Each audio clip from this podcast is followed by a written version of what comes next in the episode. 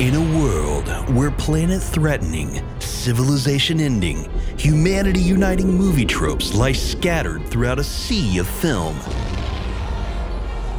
one disaster response expert, with the help of her plucky producer sidekick, will gather together a panel of experts to discuss.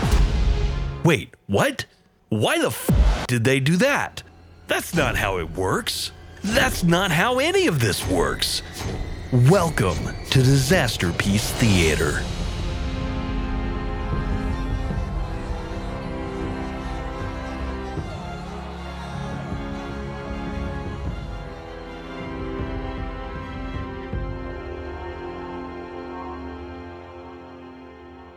Hi, I'm Anna, and I'm here with always fresh, never salty Rev. and today we're going to be talking about The Meg, and we're joined by Amanda Fisher, a very longtime friend of mine. Hello.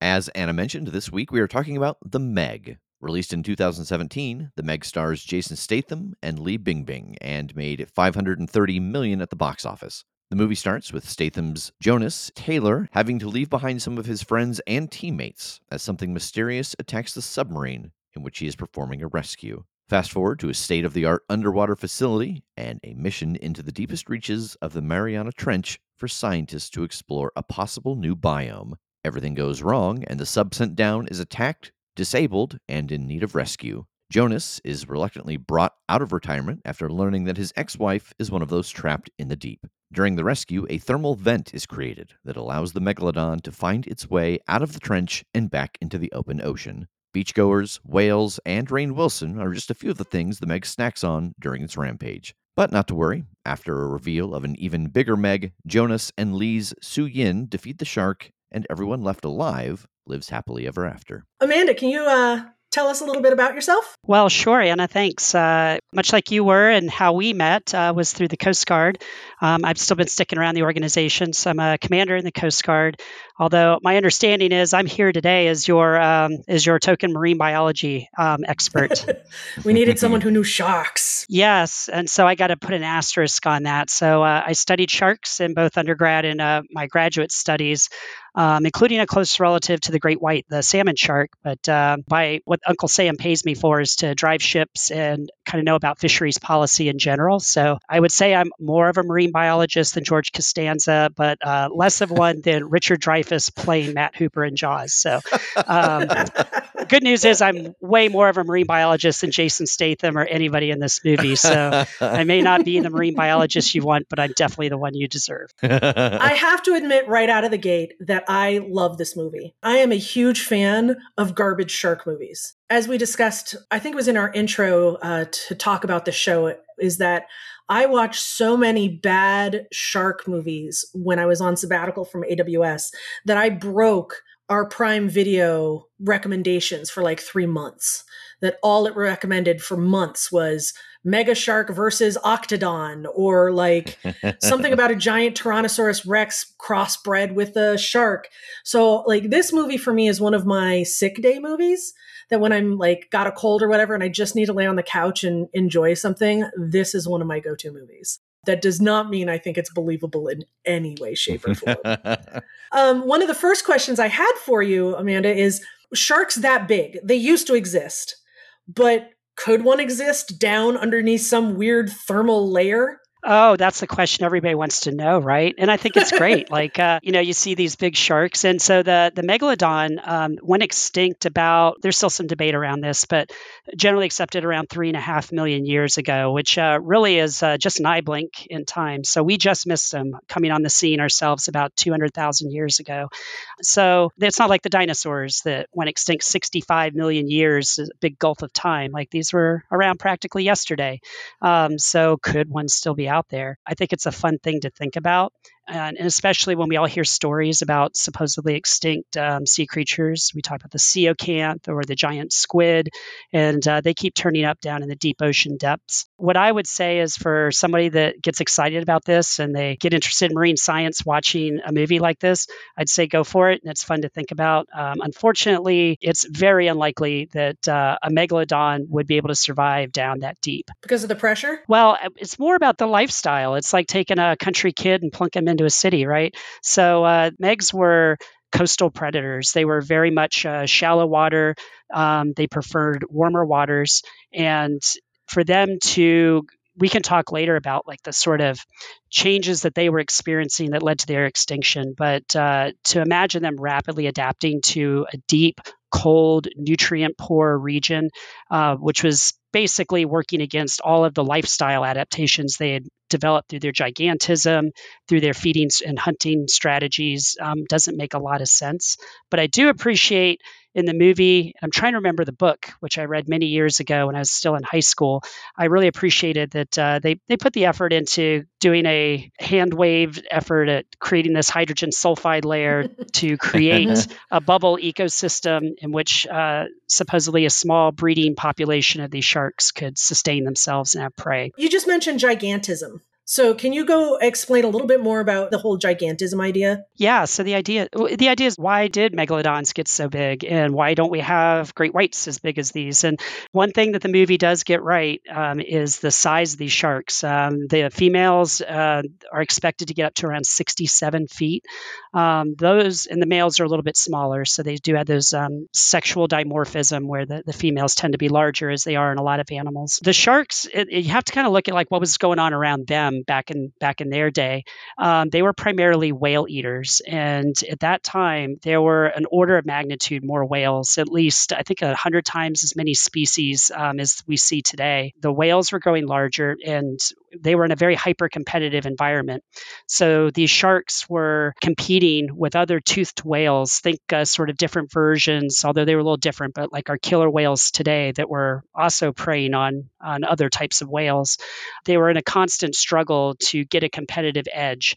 And one way to do that is to get much bigger. Um, so that's one of the forces driving them to get to larger and larger sizes. Um, another theory that's come out in just the last couple years um, introduces one of my favorite uh, science terms ever uh, interuterine cannibalism. So, this, yes, interuterine cannibalism. This is uh, when. I believe that's the name of the movie we're going to watch next week. Yeah, it is a strategy that's uh, known among sharks. Uh, we see it today in some species where the strategy is that the uh, females are growing live young um, inside. They're carrying them inside. They give live birth, and once they consume their their yolk, um, in order to have something to eat, they simply eat each other, and they uh, wrestle around and slowly devour each other until the strongest is born, uh, fully formed, and ready to fend for itself. So it's like the Thunderdome in the uterine. It is absolutely interuterine Thunderdome. Get to use your teeth any way you can. There are no rules. Um, so, as a thought experiment, you can imagine that uh, if you keep giving birth to bigger and bigger babies, then eventually uh, they start to kind of outgrow your uterus, and that might cause the entire shark to grow bigger and bigger through the process of natural selection, and then that could actually be an upward driving force for gigantism. Hmm. it's just a theory, but it's one that's emerged in the last couple years. Now I'm just going to totally search if there's any horror movies where that happens. Oh, oh, Malignant. Malignant is the one where she absorbed her twin in the in uterus and he's crazy and he's the tumor on her back. Have you seen that one yet? No. Oh. I wonder if the sharks are like the the Trill in Star Trek. Do they carry the memories of all the, the their brothers and sisters they ate with them as they go through their life? Well, it's interesting that you brought up the coastal thing because, you know, I being in the Coast Guard and search and rescue stuff, there's that one scene with the beach. And we looked up that that beach actually exists and it is actually that crowded. And like, holy crap that's terrifying. As a as someone who used to do search and rescue helping find people who had gone missing at sea or knowing uh, like so much about drowning and what drowning looks like you wouldn't be able to tell if someone drowned with a crowd that big. Like because drowning isn't everyone sees it in the movie where someone's flailing and flapping their arms around and it often doesn't look like that. And so that whole scene just gave me an anxiety it probably gave me more anxiety than the shark was just seeing mm. that many humans. Well, and then COVID happened, and seeing that many humans in one place brings up a whole different anxiety. But it kind of makes sense now that it was going for the buffet along the coast. Yeah, I like that it got free and it's like, oh, I remember what I used to do. Let's instantly head that direction. Snack time. yeah, although apparently it's the pickiest eater uh, that I've ever seen, given that it swims under uh, 600 perfectly available people to eat the one inside a Zorb. Yeah. It's like you have the dish of candy, but you want to get the one that's still in the wrapper. um, and it, in the, uh, I thought in the cultural mishmash that this entire movie is, I thought it was funny because uh, the movie was filmed in New Zealand, although that scene was set, I think, in its actual beach in China. But I mm-hmm. noticed mm-hmm. that the poor bather that gets devoured by the Meg is uh, inside a Zorb. It originated in New Zealand. There's like that giant balloon that the guy is like Mm-hmm. moving around on the water in. So I don't know if those are actually caught on in China or not. But um, hmm. having been to New Zealand, I rolled down a hill in a Zorb. I can tell you it's a lot of fun. Do it on a hill so there's no megs. I actually did two search and rescue cases with people who thought it was a good idea to take Zorbs out on the ocean. For for all you listeners, please don't do that. Don't take Zorbs on the water. They collect a lot of wind. They've got a lot of surface to blow you straight out to sea in a giant plastic bubble maybe not the way to go. Oh, it's a terrible idea. With the Meg being that large, I kept expecting as it was swimming underneath all of those people, like I never saw it eat more than one person at a time. I was expecting it to just swallow a group of people like krill or something. Also, why did no one notice it? Like, that's a lot of water displaced. That's a lot of shark for no one to see. There's a lot of splashing around and stuff, but something that large moving in the water would have changed the direction the water felt like it was going, wouldn't it? Like, how do you not notice? A shark the size of like four school buses under you. Yeah, I think you would definitely feel that. The real great whites, that's exactly how they they hunt. They're ambush predators that try to approach their prey from the uh, from the six o'clock low, if you know what I mean, and uh, mm-hmm. and and com- propel themselves upward with a burst of speed. Um, that's when you see those doc- shark documentaries where they're flipping out of the water and doing somersaults with a seal in their mouth. Um, you know, most of that's because they're carrying that momentum from their um, primary prey strike. Their biology is was specifically adapted, and likely the Megs was too, although we really have to only guess at what their actual body form looked like. Um, but uh, they would uh, use the extra energy that they had from being something between a cold-blooded and a warm-blooded animal, and you know it's neither an ectotherm nor an endotherm. It's called a mesotherm, and they have some ability to call on some energy reserves when they need it, and can really put on that burst of energy to ambush a prey. Um, hmm. Although Megs, we suspect, um, rather than ambushing from below, more likely came in more at a level angle and would go for the major organs, for the heart and the lungs, to hmm. disable you as you can imagine your lungs and heart punctured by a by a giant shark would do. We did get to see it like pull off that maneuver. And really the the one moment of the movie where for me I was the CGI didn't hold up when Jason Statham comes riding the shark out of the water as it does its you know, big dive moment. But in that moment, he had just attacked its eye.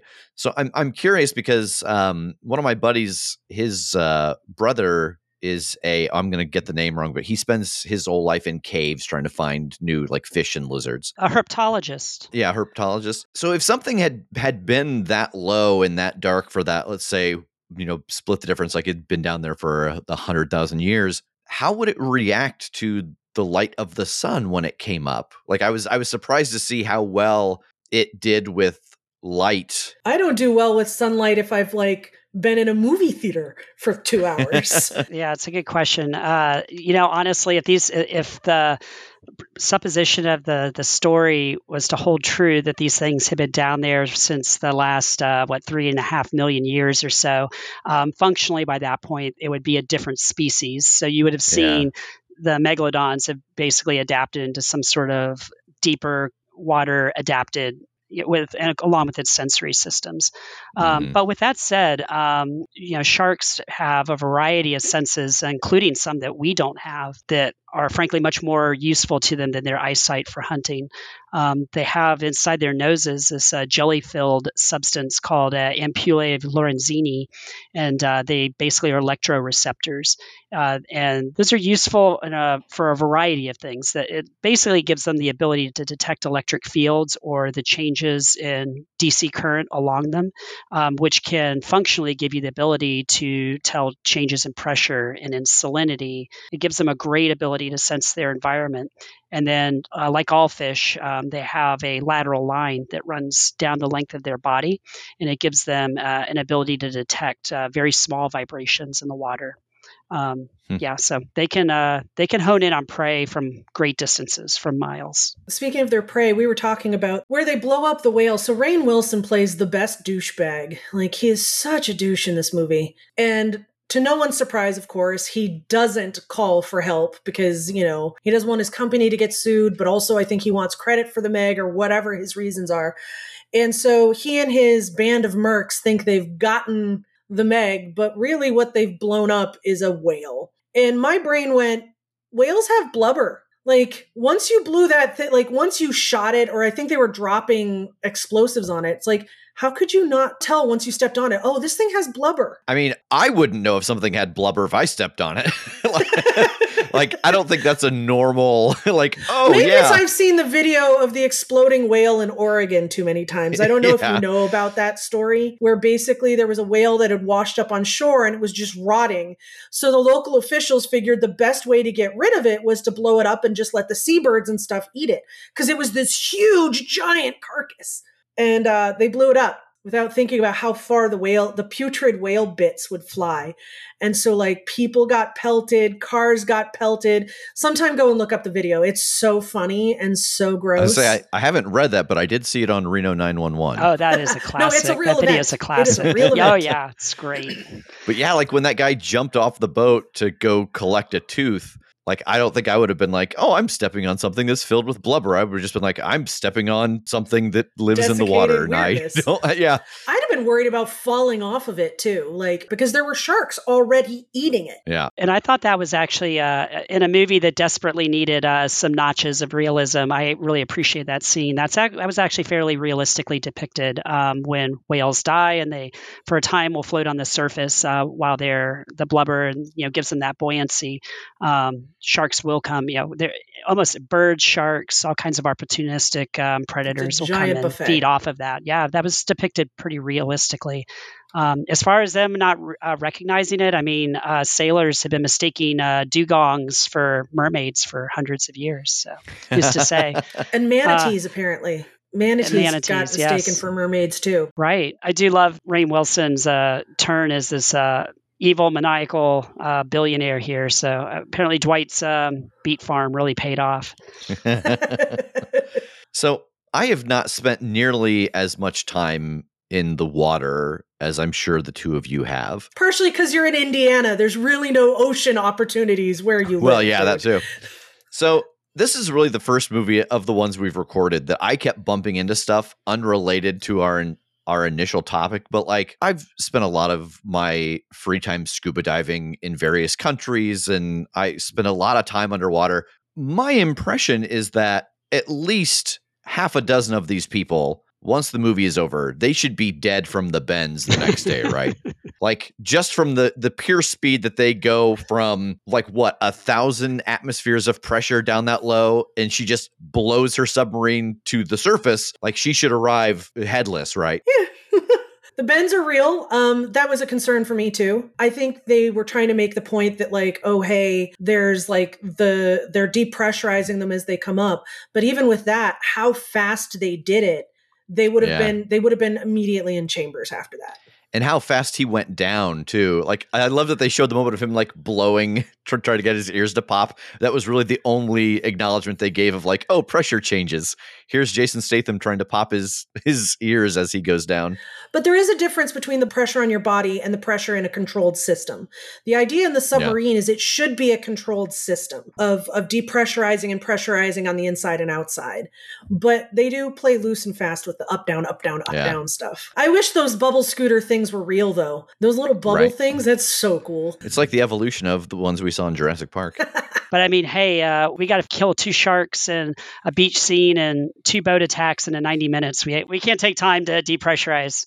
We got to keep the pressure on. I liked the evolution of the underwater science base from like abyss to deep blue sea. And then this one, the underwater complex is amazing. Is there anything like that that exists in the world, Amanda? Like, what are these research places looking like? Or are they just boats?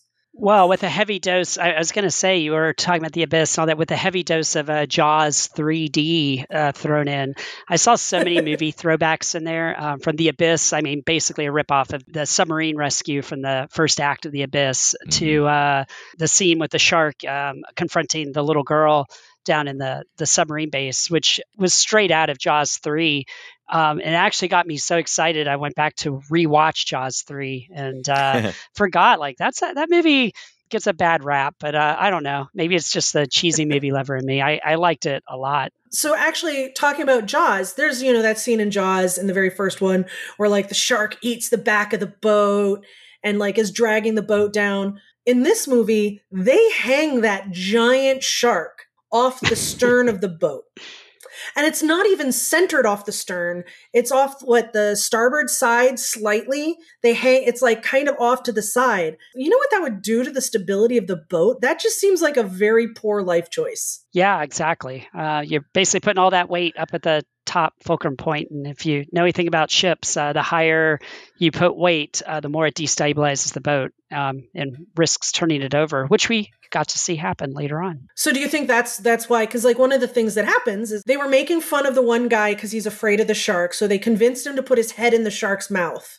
And then they messed with the crane so that he freaked out and panicked because he thought the shark had come back to life and fell in the water. And while that poor schmuck is in the water, the shark did the thing you were talking about coming up from underneath and it comes up from underneath, nails him, and grabs the other shark. Yes, that's uh, absolutely right. Uh, the shark grabs the shark, goes across the deck, um, carries the boat over with it, and then it goes over on the same side that they're hanging this 50 uh, ish, probably tons of uh, megalodon off of a single point davit. Um, yeah, that's a good recipe for turtling a boat. Um, mm. And noting that that was probably the smaller male, they uh, they would top off. Even the small ones would top off at around uh, 37 tons. Hmm. and you know, in the Coast Guard, we we go through drills and stuff on like, here's what you do if this sort of thing happens, and when someone's injured. And so the injuries were actually pretty spot on. Um, someone hitting their head, the internal bleeding with the dad because he got uh, the the father figure because he was hit by an object striking him in the water.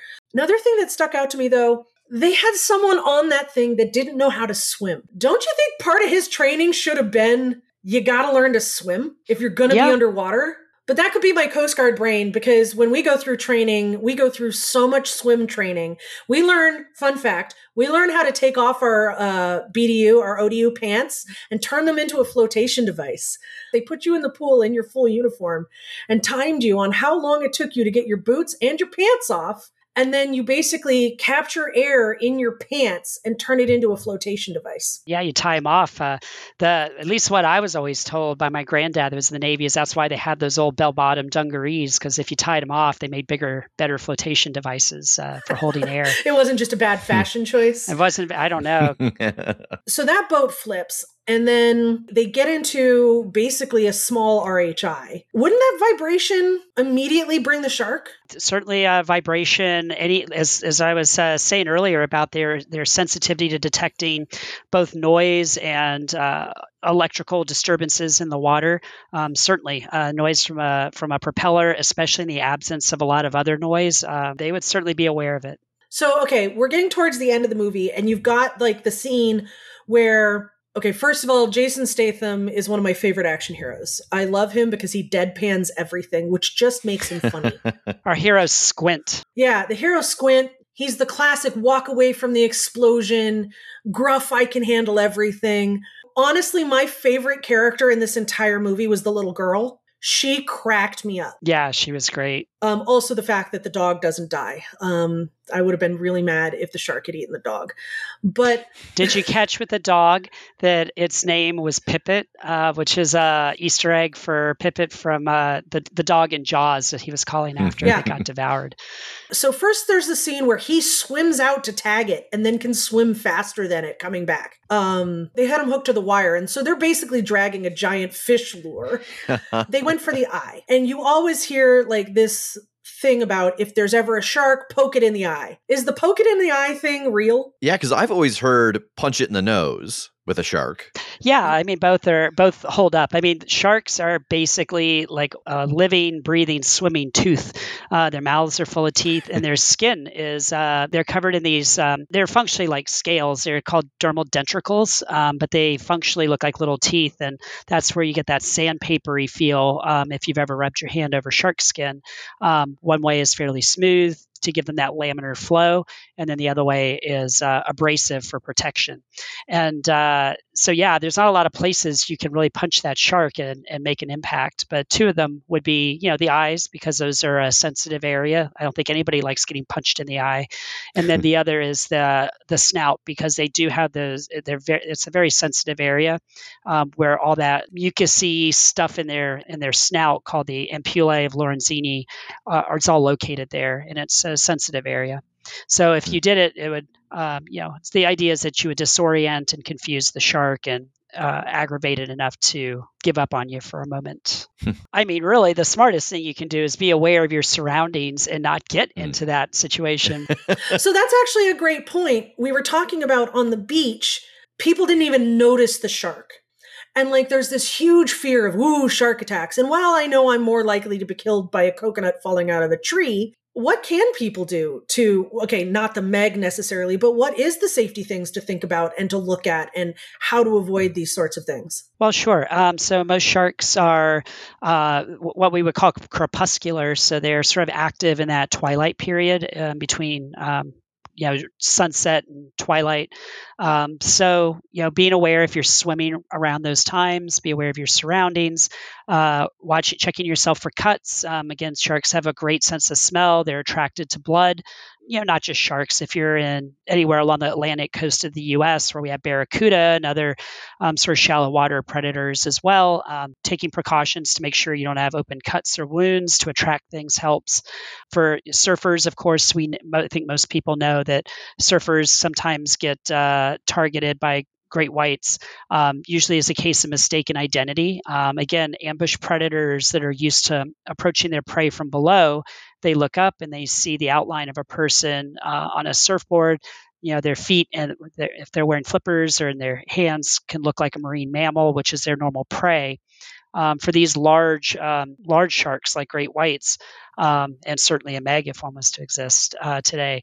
Those first bites are usually something of a test bite. It's an exploratory bite because um, they use their mouths to sort of sense their environment around them. So they're like giant angry toddlers. Exactly. And so it takes that test bite and it's like, oh, this isn't for me and spits it out. But when you're like a Meg here exerts uh, 41,000 uh, pounds per foot of, uh, of pressure, one bite can be enough. Well, considering that like that one tube she's in, you know, the whole, oh, this tube will never break. And she's in there and he's sw- just swallowing the tube. Yeah. And that's pretty realistic because sharks eat anything, don't they? I wouldn't say sharks eat anything, but uh, they certainly have their primary food sources. I think when you see them eating strange things and garbage, you know, they're they're they're looking through a different set of senses than we are, and especially mm-hmm. things that are metallic um, can be more attractive to them because the way their senses help them focus their hunting.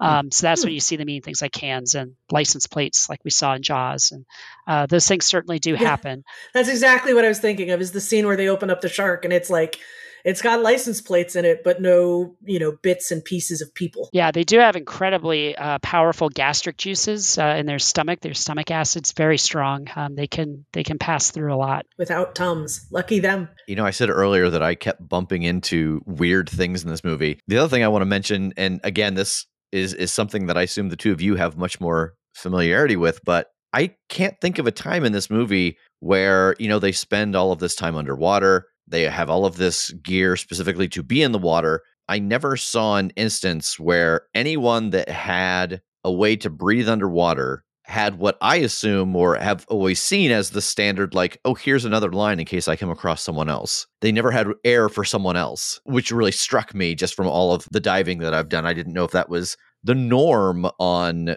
less commercial scuba gear. Yeah, I mean, I, I'm not a commercial diver either. Um, certainly, I'm a science diver and a, um, a regular um, PADI open water scuba diver. But certainly, uh, when you look at the whole system of diving, with you want to keep buddies with you, you always dive with somebody else, uh, especially you know, with the recreational type Mhm. diving. Mm, Um, part of that is also providing when you both have alternate air sources yeah. that is doubling and providing double redundancy to both of you for um, for an air supply if something goes wrong with your equipment. Um, I don't know all the the commercial standards, but I would be shocked if they don't also require um, double air sources and redundancy for air supplies. because she has the full face instead of the goggles and the the mouthpiece she has the full face mask that allows her to breathe which i think is pretty cool because you'd have better peripherals too Which is weird though, because she still had a nose and mouth suction. You have to have that to be able to equalize. Yeah, I've used those before. And so I was like, why, when she cracked where her eyes were at, why was she losing air if she had a complete seal around her mouth and nose? it's not necessarily a complete seal, but what Oh. it does is it there's a couple there's a little access port on the bottom that Uh-huh. you can use to get to your nose so you can equalize. Oh, interesting. Yeah, but it's not a, it's not a perfect seal. yeah why isn't there a secondary Why, yeah. backup here And at the end of the movie, why aren't his eyes just bleached red from the sheer amount of salt water he constantly is not wearing a mask in? right I think he pulls one out Right. at one point and puts it on. I'm like, all right, well, I feel a little better now. he just he constantly had those eye drops you know Yeah. every time the camera wasn't on him he was putting the eye drops in Yeah. you know All that stubble serves as like a localized filter to like filter out the salt, so his Yes. face is just surrounded by a cloud of fresh water wherever he goes. and his and his bald head makes him very very dynamic for getting through the water Yeah. you know that's why he can swim so fast no hair. And we do know that they like nobody succumbs to the effects of this movie once the movie is over because there's a sequel coming out in summer of 2023. Indeed. wait what how did i miss Yes. this there is The Oh my God. subtitle The Trench. The trench. Yeah, it comes out in the summer of 2023. Uh, I might have to rent an entire movie theater for this. Like, just invite friends. Amanda, since you're here in the area, what we'll do is we'll just do a whole day. We'll watch the first one, and then we'll go and see it at the theater. Um, no, I'm very excited about this. I love movies like this. Yeah. So favorite shark movies. What do you, what's your favorite shark movies? I really like for just sitting and chilling. I love the Meg. Like, I just really do like it. It's lighthearted. The dog lives. The one that actually terrorized me was Jaws because I saw it when I was like in second or third grade. I pro and then we went swimming in Long Island. Like I really should literally the same day. My uncle showed it to me and then we went my cousin and I went swimming and it was horrifying the whole time. So I Mm. think that's the one that like really impacted me the most and I still have mixed feelings about it because of the childhood trauma. Yeah, oh, I loved Open Ocean or Open Water. That's what it's called. Open Water. Oh, that was a great one. Fun fact, my friends and I went to see that right before I went to uh, OCS. Uh, so that was fun. Um, hey, you're going to go join the Coast Guard. Here's a movie about sharks eating people in the water. Um, I really liked that one because they made it, it was so realistically done, where it was like you could see how horrifying that would be, how scary that would be. Um, and they did it without all big, gory special effects. Mm. Uh, I wanted to hear what did you think of the one uh, that Blakely was in? The one where she's a surfer who gets stuck. The Shallows. The Shallows. Yeah, that is supposed to be a good one. I, I enjoyed that one because she's bleeding, like you were talking about. She gets injured, and so every t- and there's sharks in the area, and the shark knows she's there. So, actually, quick question: Do sharks have object permanence? Yeah, that's a good question. I, I'm definitely not the expert on that, um, but you know, I, we I do know that sharks um, can get habituated to certain feeding areas. Um, there's places that I've actually been to one in the Philippines um, where sharks congregate, um, where they know that they're going to be fed by these tour groups, and of course, that's something that's done in Florida. Um, in fact, some country, you know, and uh, I think South Africa, maybe California, um, people they put a, pass laws to restrict feeding of great whites around in certain areas um, Mm. because they don't want them to get habituated. So it certainly makes sense that um, I think, like most animals, they can gain a sense of where their food comes from and can get habituated to those areas. Does a shark remember a specific piece of prey that disappears and is hanging around and will they wait around for it? I don't know. I think you have to design a very specific set of behavioral tests in order to get to the bottom of that. But um, I'm sure somebody's gotten after it at some point. Maybe maybe this shark is one of the leftovers from Deep Blue Sea. It's all in the Mm. same Yes. universe. Those Yeah. super smart sharks. Because remember, those sharks got out. And it's like no one can know I'm here. I'm I have to I have to eat her. Well, that was the subplot of the the book was that they were the shark was pregnant, so and she gives birth, and so they've got to you know that you know it raises the stakes because you know we've got to um, keep Smart it from having baby babies. sharks. Yeah, Yeah, so the shark is like, Blake Lively's not allowed to leave. No one can know I'm here. And it's just like waiting for her. I do like Deep Blue Sea because I love the idea of taking this predator and then giving it a very thoughtful brain. That I, I like the scene where they're walking along the bottom of the ocean, and I enjoy the the concept of being hunted, not just accidentally being prey to. I loved loved Deep Blue Sea. Oh god, it's so good. It doesn't take itself seriously, I think is part of why I loved Yeah. it so much. Like the biggest star in the movie, Samuel L. Jackson giving his big beautiful speech and right in the middle of it, he just gets chomped and dragged back into the water.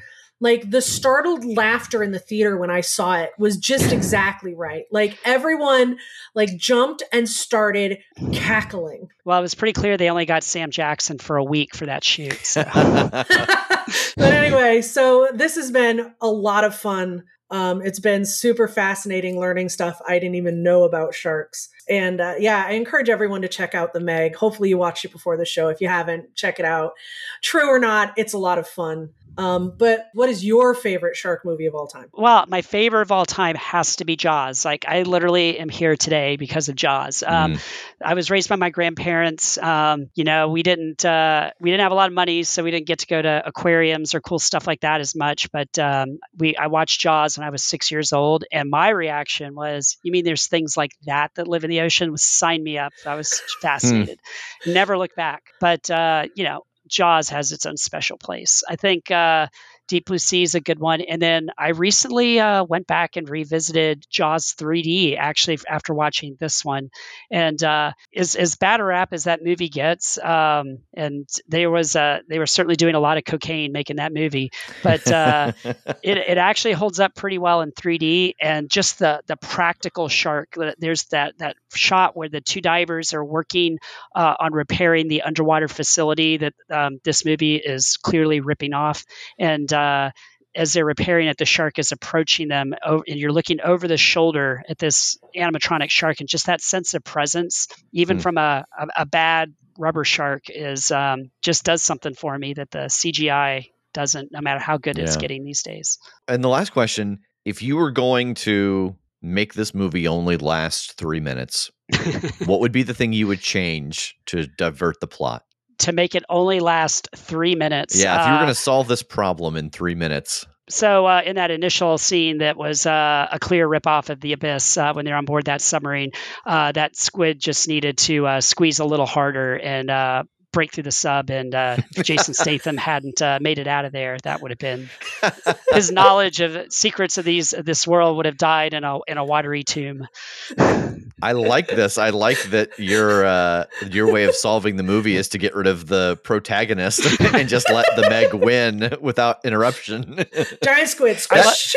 Which I think that shows us how much you love Jaws. Yes, always rooting for the sharks for sure. Absolutely. So, in the intersection of uh, fantastic monsters and sharks, um, have you ever seen one of my favorite cheesy, corny, bad, made for TV monster movies ever? Uh, Creature. yes. No. Yeah. Highly recommend good it. one. It's uh, terrible, like paper thin plot, all the rest, but one of the best Stan Winston.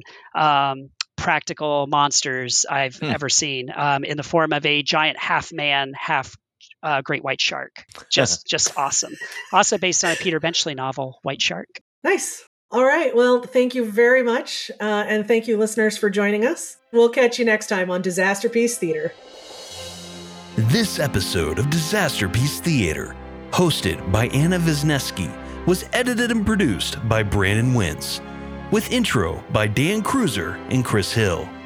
You can contact us, learn more about the hosts, and check out our merch store at disasterpiecetheater.wtf.